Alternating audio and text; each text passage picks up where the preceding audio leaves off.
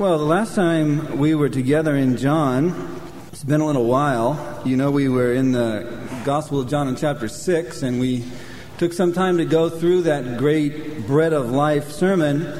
And before the sermon, there was, of course, the feeding of the five thousand on the hillside, which then issued forth into the the sermon about the bread of life. Really, it was just preparation for that great sermon. By the time Jesus, you know, got to the end of his sermon, he basically lost his church and had his twelve disciples left standing there. As he had called the crowd to commitment, as he had called the crowd to what he was really all about, so many of them simply didn't want to go any further. They were happy to get fed by the bread. They were happy to hang around Jesus. They were happy to be part of a movement. But when it came time to really committing their lives, they left, almost all of them. So out of that, we then got into the discussion of um, Judas Iscariot. We did a message dealing with Judas Iscariot, which was uh, a grieving thing to think about, but at the same time fascinating. To study the life of someone who could know so much, experience so much, and yet turn away and be lost. So we looked at Judas, and then we come to the end of chapter six. Well, by the time you get to chapter seven, just from the break there, there is uh, quite a gap in time. In fact, there is about seven months gap in time.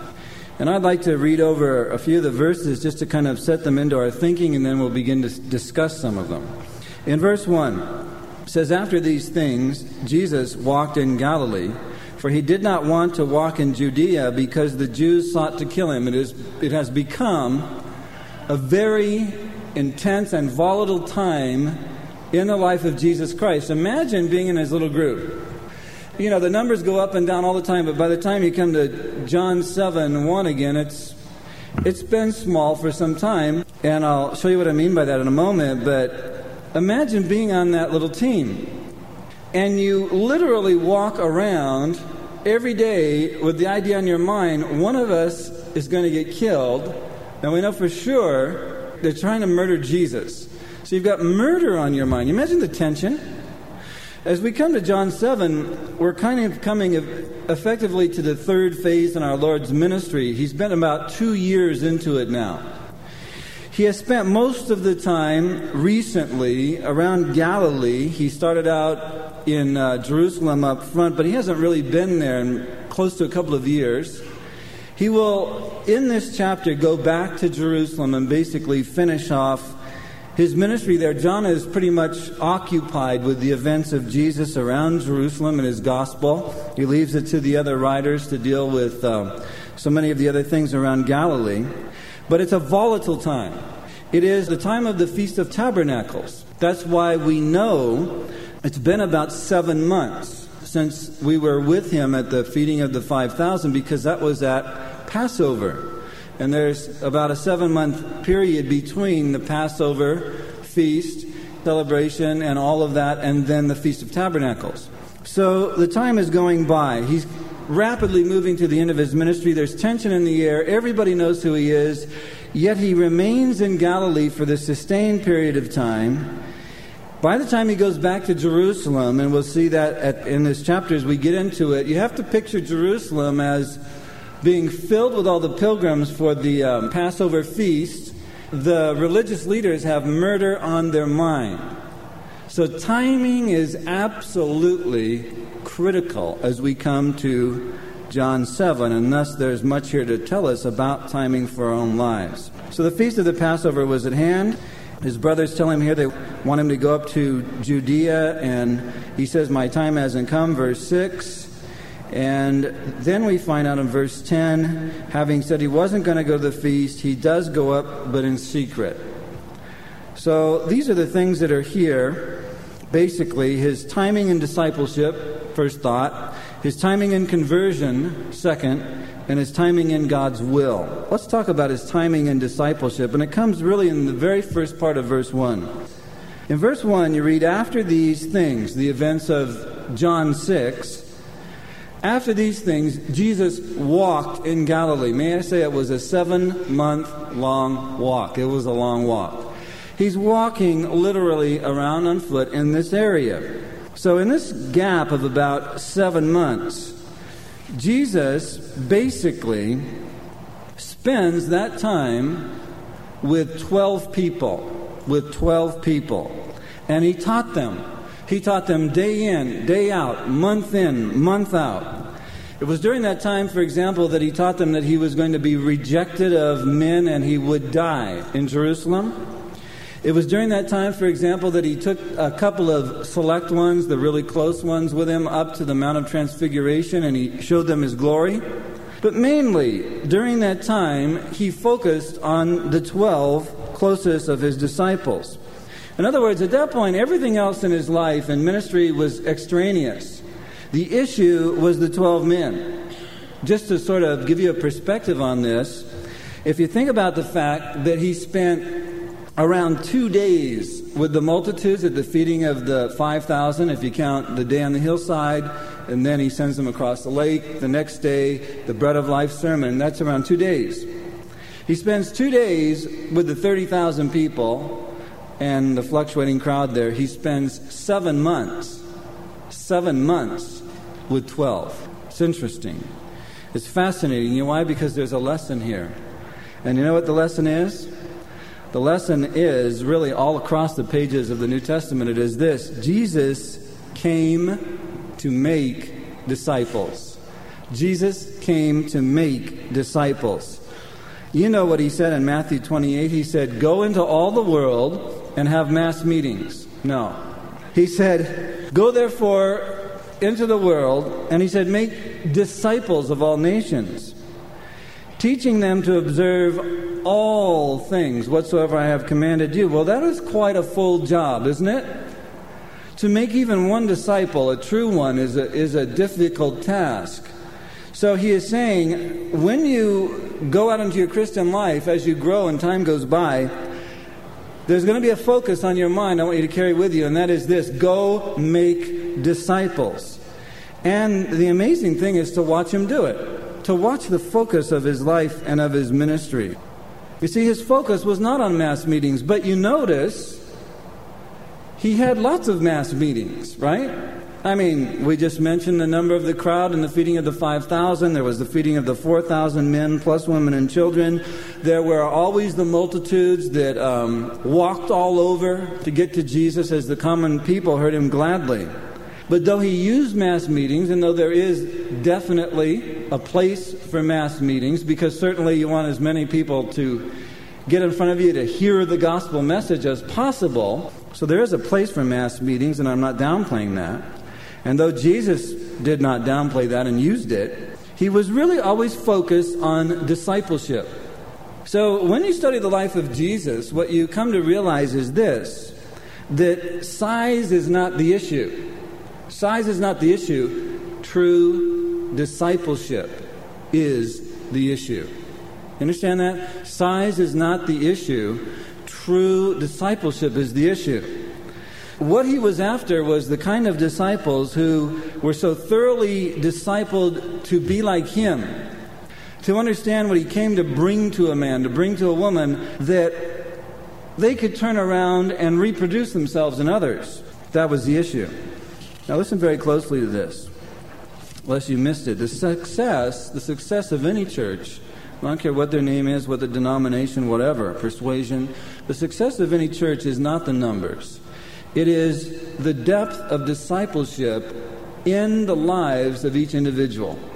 The question is, is your life changing? The question is, is your heart changing to the point that it affects your marriage?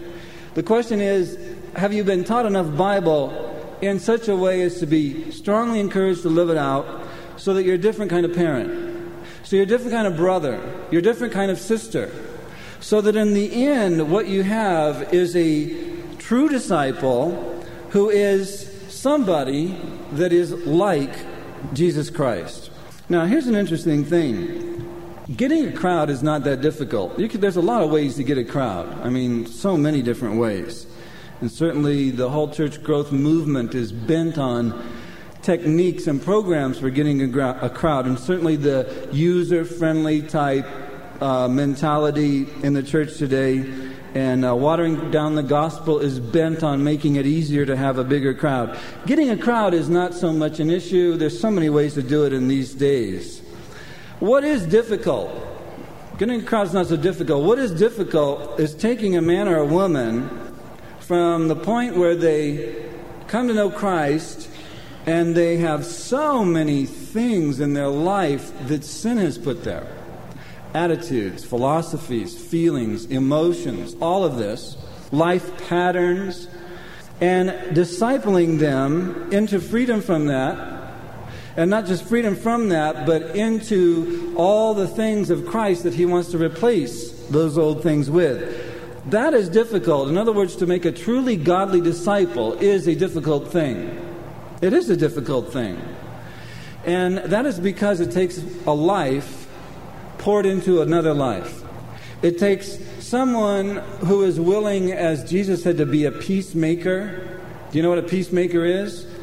Some people have the idea that to be a peacemaker is simply to persuade people to stop the shooting and call a truce, uh, even if they reload and later start shooting again, you know? It's just to get people to stop shooting, to make peace, to say you're sorry.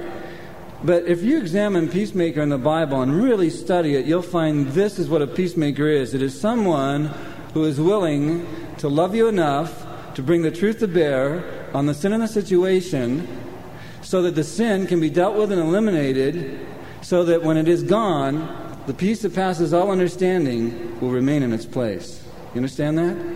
Willing to bring the truth to bear on the sin that is there, so it can be dealt with and removed, and the righteousness and the peace of Christ can replace it, because there can be no peace that passes understanding until sin is dealt with. So if you really love someone and you're discipling them, you will work against in their life all the things that undermine righteousness. And there are classic things that the Bible points out about that. Pride is one, you know, uh, worldliness is one, and so on. So to pour your life into someone, to, to lead them to the point of being a true disciple, is a difficult thing.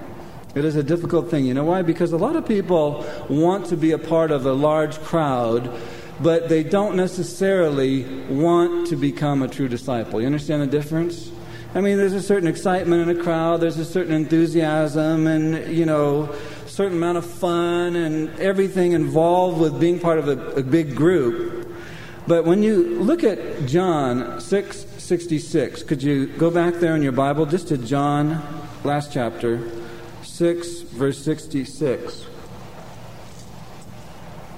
You find this statement about Jesus, and here you are face to face with the most flawless shepherd, the most loving shepherd. You are face to face with the finest preacher who ever lived. It wasn't Paul, it wasn't Spurgeon, it wasn't Moody, it was Jesus Christ. Everything is perfect, everything is flawless, and it says from that time many of his disciples went back, and it was final. They walked with him no more. That was it. Then Jesus said to how many? In contrast to the many that walked with him no more, he turned around and he said to how many? What's the number? Twelve. Twelve. Isn't that staggering? Where's the thirty thousand? He says to twelve. He says, do you also want to go away? It is difficult to make a true disciple, but Jesus came to make true disciples. Now follow me on this. Turn in your Bible, if you could, to Second Timothy, to chapter one, to verse eleven. We're going to go from Jesus the discipler to Paul the discipler to Timothy the disciple, and I want to show you a common thread through there.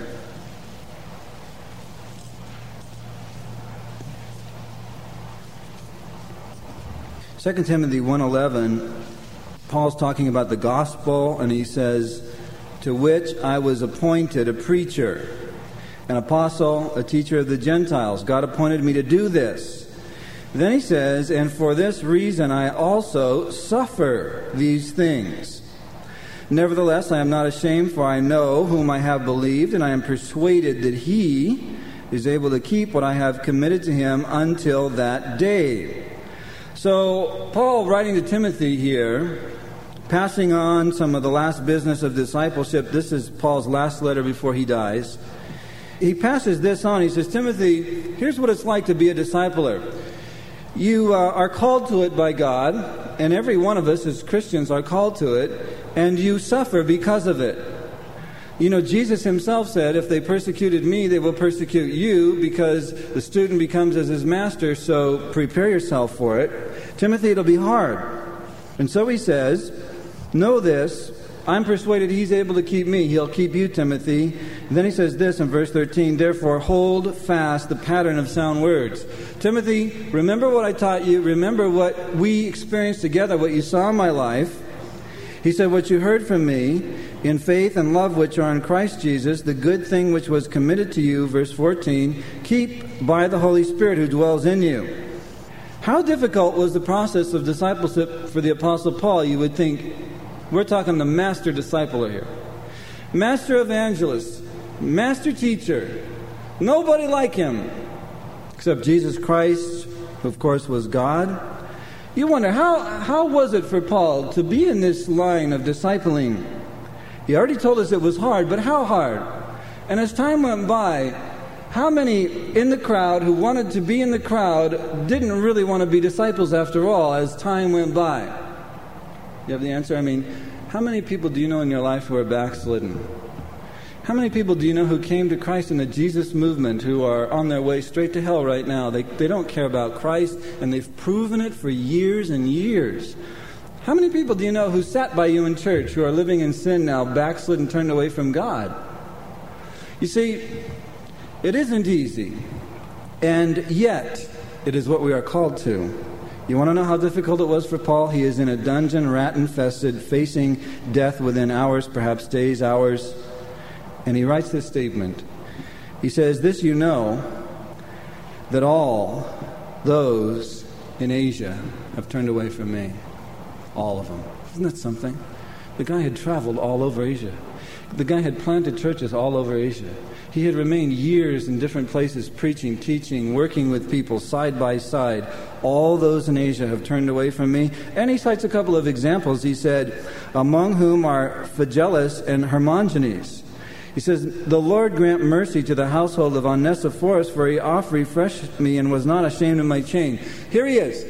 He's got all this track record of travel, preaching, preaching, preaching, working, working, working, discipling, teaching, teaching, teaching. All those in Asia have turned away from me, and he cites one name, Onesiphorus, a guy who oft refreshed me. Here is a wonderful true disciple, you see, that hung in there.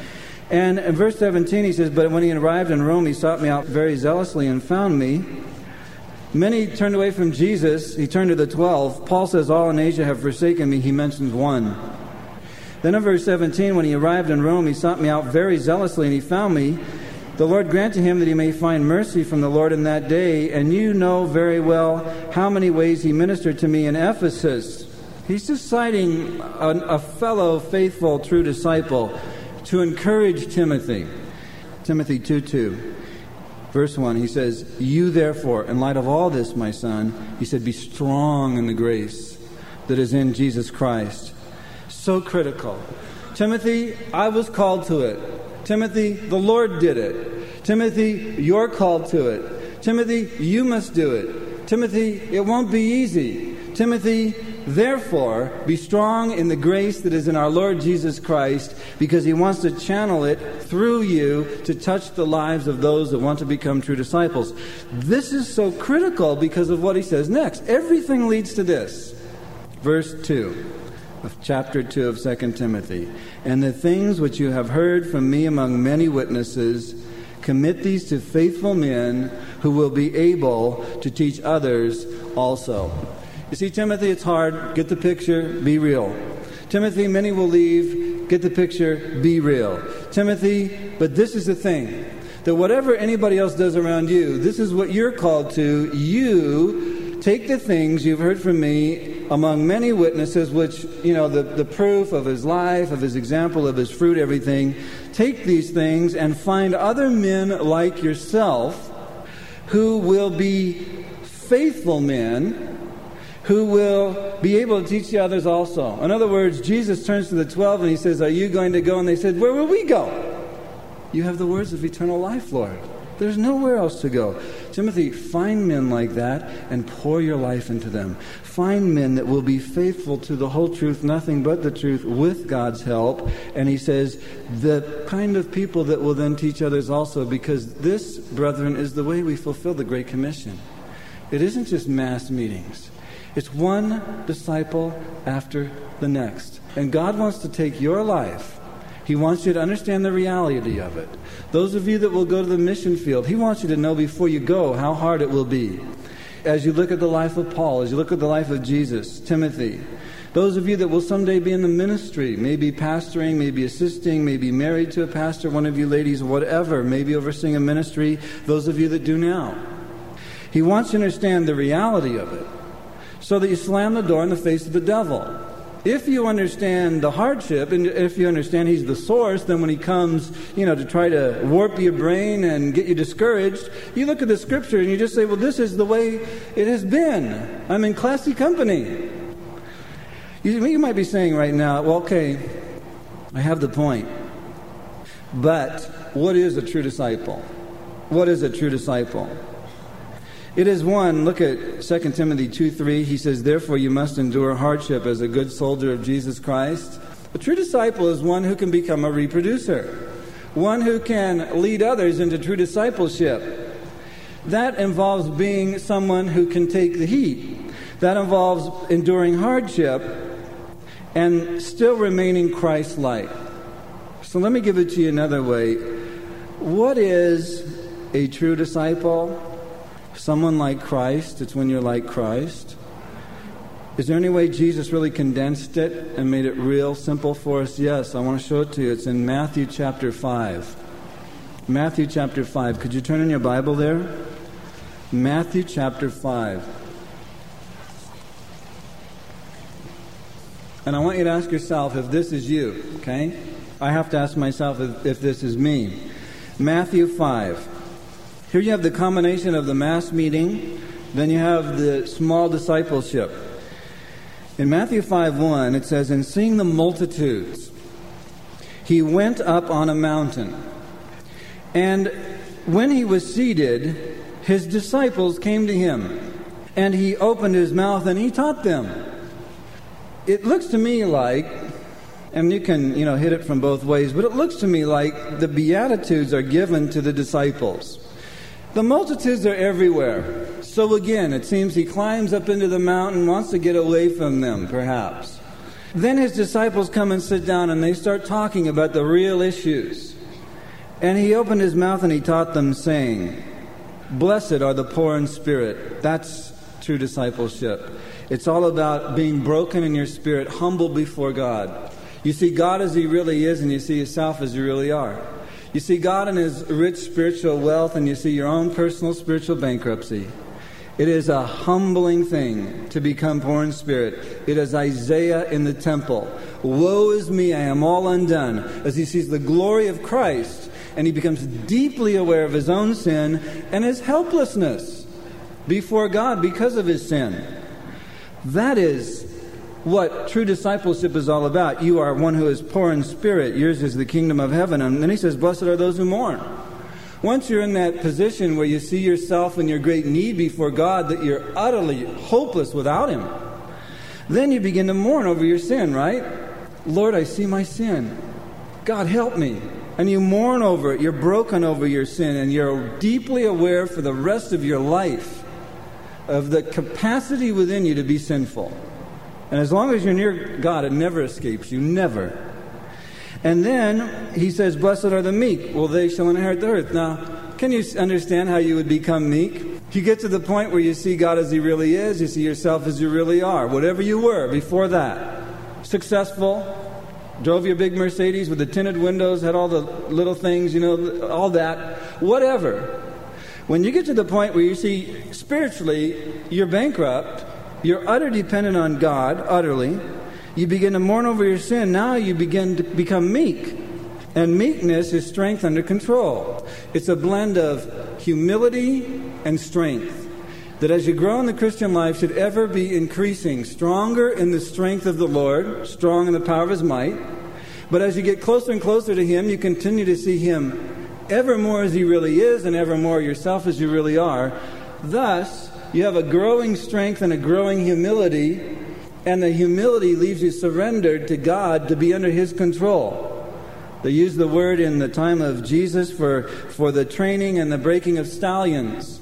You bring in a wild stallion from the wilderness, and he's all full of strength, the picture of it. And he will not let anyone control him. But by the time he's done, you stick your foot in the stirrup, hop up on the saddle, and you take hold of the bridle, this little, this little thing, the reins, which are hooked to the bridle, which is just a bit in the horse's mouth. And that horse will go anywhere you want, any command. That's the picture of meekness. Strong, full of strength and life, but completely bridled by the Spirit of God, under the control of God, meek. That's a true disciple, poor in spirit, meek. And going on from there, you hunger and thirst for righteousness. Do you understand when you see your desperate need that you must live your life in utter dependency on God? That's when you hunger and thirst for righteousness. The only time you don't is when you are drifting from God, becoming drunk with the cares of this life, as it were, inflated with your own pride, which Jesus talked about causes you to take the upper seat, and he says, look out lest someone come along later and tell you to take the back seat, and you don't want to go. It's in those times we cease to hunger for righteousness, because otherwise, every day that you live, you long to be close to him, and you hunger for what only He can give you to live the life God intended you to live on this earth. And then He says, blessed are the merciful. You understand that when you truly know the grace of God daily in your life to forgive you for your sin, when you walk with the Lord and, and as the time goes by in your life, the sin within you becomes more sinful to you, and that open door to the throne of grace becomes the most precious door in your life. Do you understand that as you're bathed in that grace and you hold intention within your life, failure, victory, and forgiveness as a great triad that you live by? Do you understand that it makes you merciful? Because you're merciful in a biblical sense where you don't um, compromise with sin, you don't take it fast and loose, you don't excuse it. But at the same time, you know that there's so much grace and forgiveness that you become that way with others. And then, as you're moving through all of this, you become pure in heart. Those are the ones that see God. Blessed are the pure in heart, they shall see God. Quick repenters, short account before God. Those are the pure in heart. Not the perfect, but the pure in heart. And over a period of time, to be pure in heart is to be mastered by the Bible. To master the Bible until it masters you. To where you react, knee-jerk reaction is Bible. To where you agree with God about the things that God is is very clear on. That's to be pure in heart. And then to be a peacemaker, you are not equipped to be a peacemaker until you have been through that whole process. And I already explained what a peacemaker is to you. Willing to go through the confrontation necessary to bring the truth to bear on sin so that sin can be dealt with, repented of, forgiven, and replaced by peace. This is a true disciple. When you become this, as you become this, and you stick to this, you will be like Christ.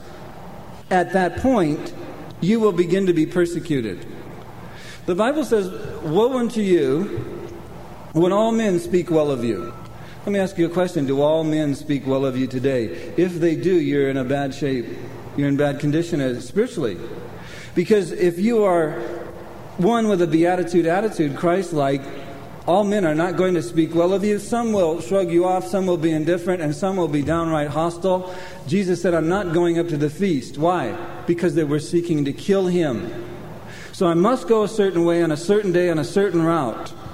Because the persecution was great. And you know why it's like that? You know why people persecute you? For righteousness' sake. You know why he says in verse eleven, blessed are you when they revile and persecute you, when they say all kinds of evil against you falsely for my sake?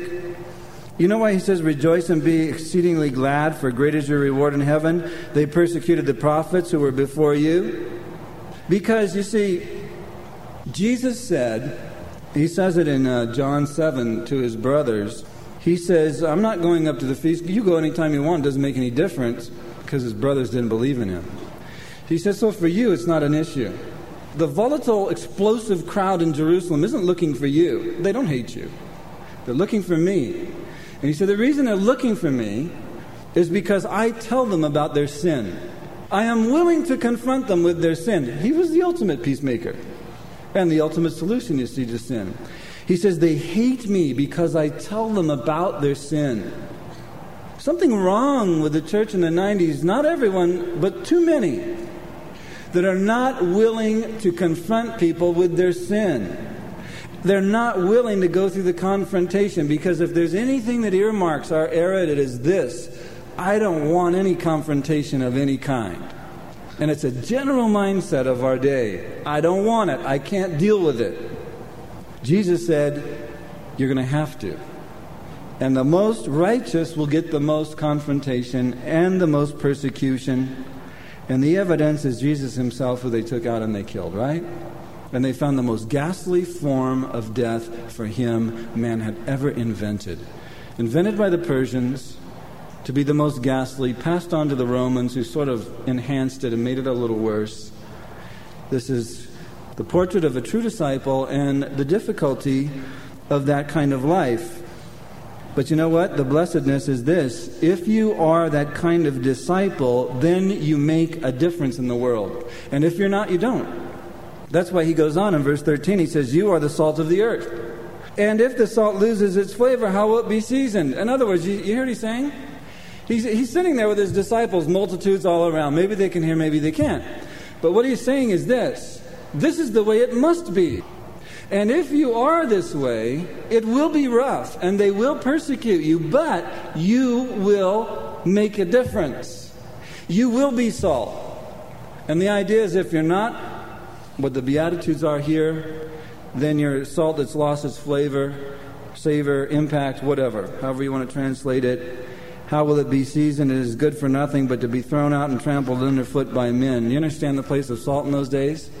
We have refrigerators, some have freezers in your garage, full of food and everything. We don't know what it's like to take meat and food and salt it down to preserve, as a retardant against uh, the germ process, to preserve that food. They had to salt down everything in those days. I mean, Jenny Craig would have a fit if she had to live in those days. They had to salt down everything. So salt to them was critical. Do you know that often Roman soldiers were paid in salt? You march the roads of Rome and their empire. You fight the battles, and you were a lucky man if you were paid in salt. You know why? Because it was so valuable. If you had salt, man, everybody was lined up after you. So when Jesus says, you are the salt of the world, he says it in the context of that day, and the ones that are are true disciples. And to make a true disciple is not easy, because he's got the multitudes around him here. He's talking to the twelve here. Later on we see him in John. He's got the multitudes there. They leave. The twelve stay. There's multitudes again. They leave. They stay. And how many disciples are found when God incarnate, Jesus Christ, is done discipling and he leaves the earth? Do you know how many were left found meeting in Jerusalem? In your Bible, in the book of Acts, it tells you, you know? You might as well go there so you can see. And if you look at it, it will help you in the future. In Acts, the book of Acts, there was one hundred twenty in an upper room, and all are filled with the Holy Spirit. one fifteen. There it is, see? Just like I said. one fifteen. In those days, Peter stood up among the believers, a group numbering about one hundred twenty. Now, maybe that isn't everybody that there was, but these are the ones doing what Jesus said. Jesus said, go and wait. The ones that did what he said, these are the ones, and there's one hundred twenty. Where are the multitudes that walked all over each other to get to him? Where are the people that shouted Hosanna on the way in through the eastern gate as he came down the Mount of Olives that day? His triumphant entry, where are those people? There's one hundred twenty when he's left, God. Do you think it will be any easier for you? No. That it's those one hundred twenty that continued, filled with the Holy Spirit, committed to the Word and living the life, that went out, and they became those labeled by the world, not Christians, they became those who turned the world upside down for Christ. They are the ones who influenced the ones around them so that it was in Antioch that they were first called Christians, again by the world. Because they were so much like Christ, it means Christ-bearer Christian, that when you see Jesus, and you can go back to John now, that when you see Jesus in John seven, you read, after these things, Jesus walked in Galilee. You understand he's walking and he's discipling a few men. And you understand at the same time that out of those few men, there were Peter, James, and John, who were the inner circle of his life. They went to the Mount of Transfiguration. They went in with him to raise the girl from the dead. They went into the garden when he got down on his face and agonized and he was sweating blood. The rest were at the gate of the garden. And all of that, out of them, Peter was the closest to him. All of that is to say, the most perfect man who ever lived, the most perfect loving shepherd, the greatest teacher, could only effectively work with twelve men. And out of those twelve, even one defected, right? So that is to present to us reality. Reality. You cannot influence everybody in the world for Jesus. And there's going to come times when you will be guilty about it. Because the need is so tremendous. But we can only do what we can do. You understand? The issue is, am I doing that? That's the issue.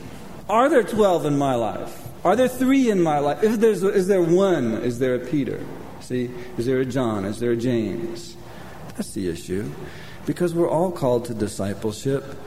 And it is a wonderful thing. And I want to say to you, having shown you the hardship, I only read Scripture to you to show it to you. I raised our heroes to our thinking. The hardship is worth it. It is absolutely worth it. You know, when William Carey went to India, he went with the intention of translating the local languages into Scripture. He worked long and hard until he got, you know, to the point where he had exhausted himself. Very few converts. You look at the life of Henry Martyn, same kind of thing. They both did a similar work. But at the end of their lives, they couldn't count thousands.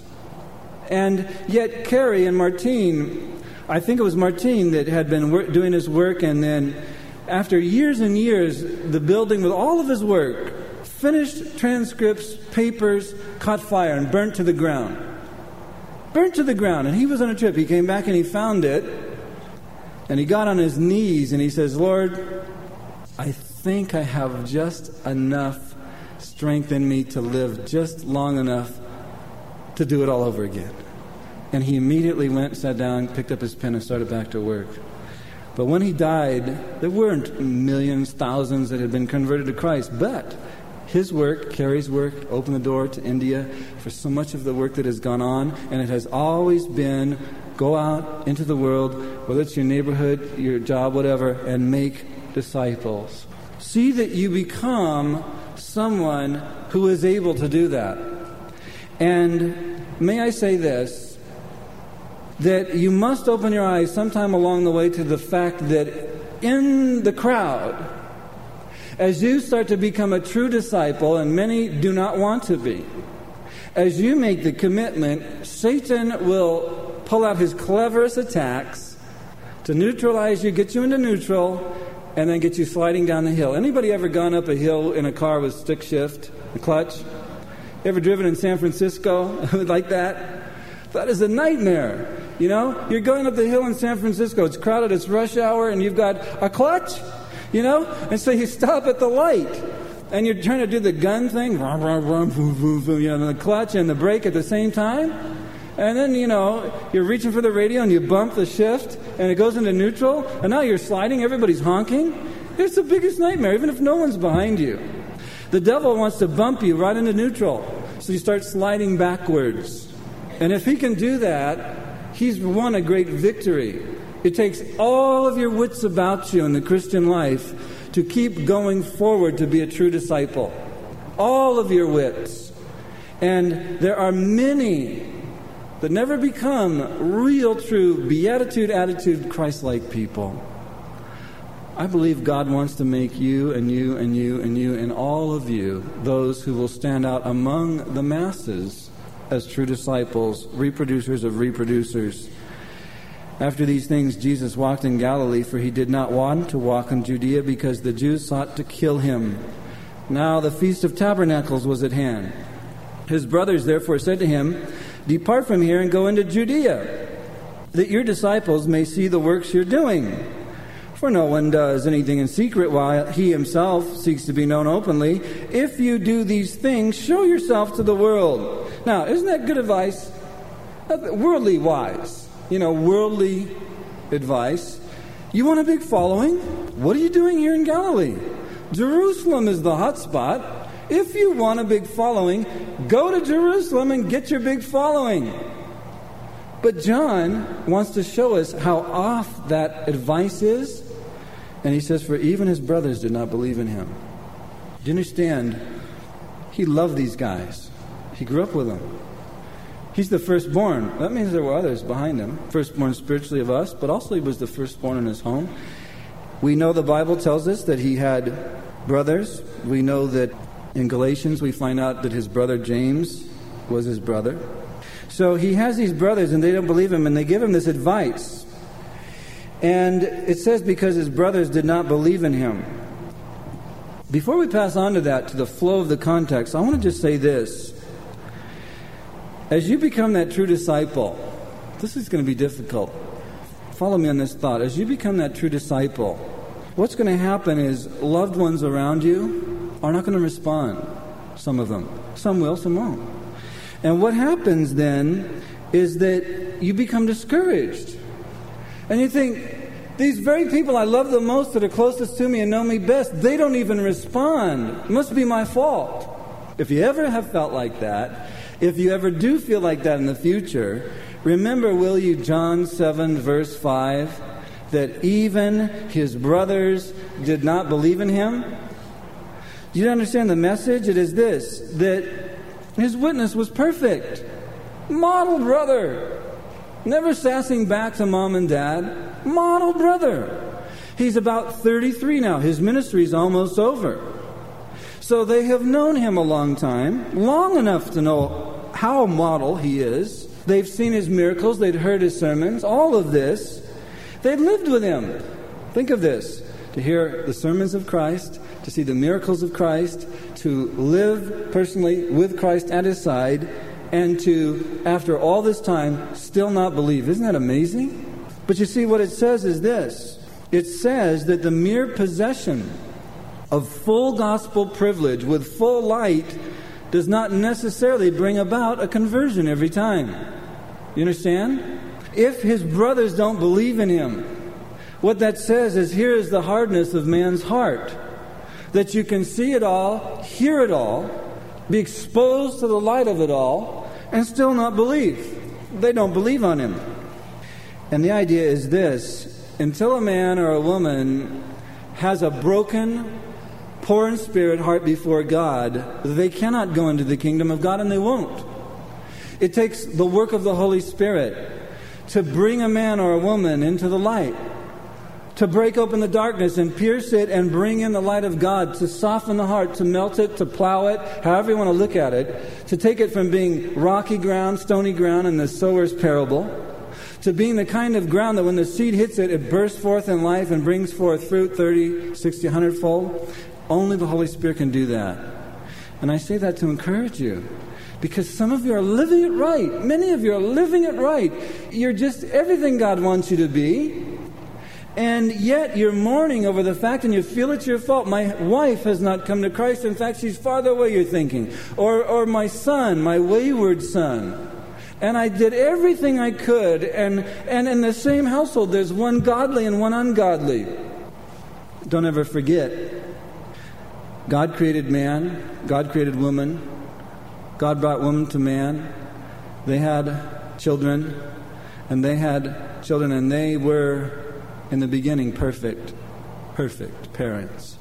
Even after the fall, they carried with them the knowledge of being perfect. Something we can never, any of us, look back and say, I remember when I was perfect.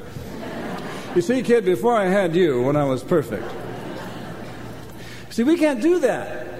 They were perfect when God made them, and yet Cain kills Abel. Abel is as godly as he could be, and Cain is murderous. When you are discouraged and you feel like it's my fault, and the devil saying yes, and the devil saying, don't you see, it's not worth it.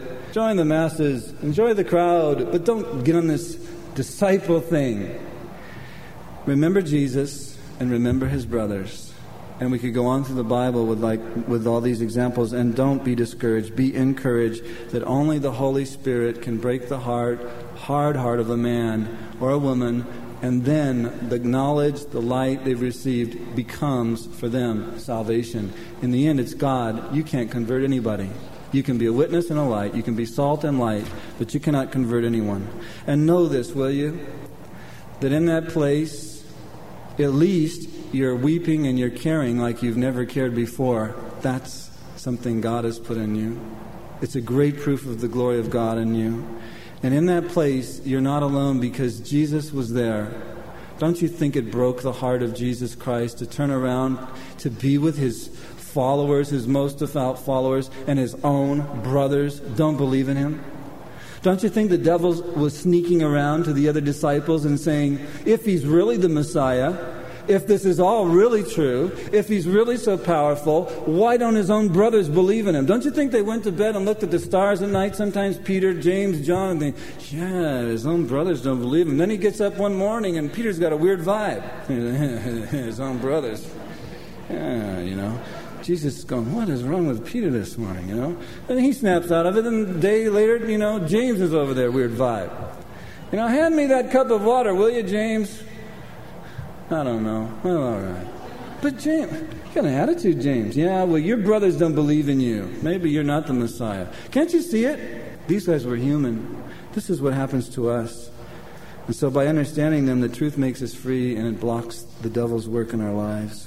Well, Jesus was very sensitive to the fact that he had three years in this life to disciple what amounted to twelve men and peripheral people on the edge, but twelve men really, one defected. And when he left, those twelve men were truly discipled, and they each one basically went to their death for their witness for Christ. They were everything he wanted them to be. There's so much more in here about the timing in the life of our Lord and how that affected him and how he ministered and how he lived. We're going to have to leave it for another message. Next time we'll talk about his timing and God's will. And this is absolutely fascinating to see why he waited to go to Jerusalem. He did go, but he had to wait, and then he went. And the route he went by, the time he got there, the way he showed himself, all critical and also full of instruction for us. Let's bow, shall we, for a word of prayer? Lord, we thank you that you are the great Savior of our souls. We thank you, Lord, there is so much forgiveness in you. In fact, there is no sin you will not forgive except rejecting you as our Lord and Savior. Lord, help us to come to receive the forgiveness that you have for us. And at the same time, Lord Jesus, help us to truly study your life and your ministry and the effect of your ministry. The realities, the hardships, the blessedness, all of it. That we might become, Lord, those who are truly discipled by you and the people you choose to bring into our life to disciple us. Lord, make us the kind of people that can deal with real issues, hardships, sin, become peacemakers, all these issues. That in the end, Lord, we might bring Christ, we might bring you to the lives of those people that you bring across our path. Help us, Lord, to open our eyes, to turn around, to look to each side in our life and see those that you want us to minister to. And help us to remember, Lord, that as human beings, we cannot minister to everyone. We cannot be close with everyone. There were twelve for you. Out of that, three, closest of all, one. Help us, Lord, not to be slack and indifferent and lazy and uncaring, but to be wise and to make sure that our lives do count in as many other lives as possible. And Lord, we will be careful to give you all the glory, for you are so worthy. Remind us, Lord, of all you have done for each one of us, and encourage us on by your grace as we look to you, Lord, now asking for the power and the work of your Holy Spirit and your word within us as we go forth to seek to be producers of reproducers. And we ask this in Jesus' name. Amen.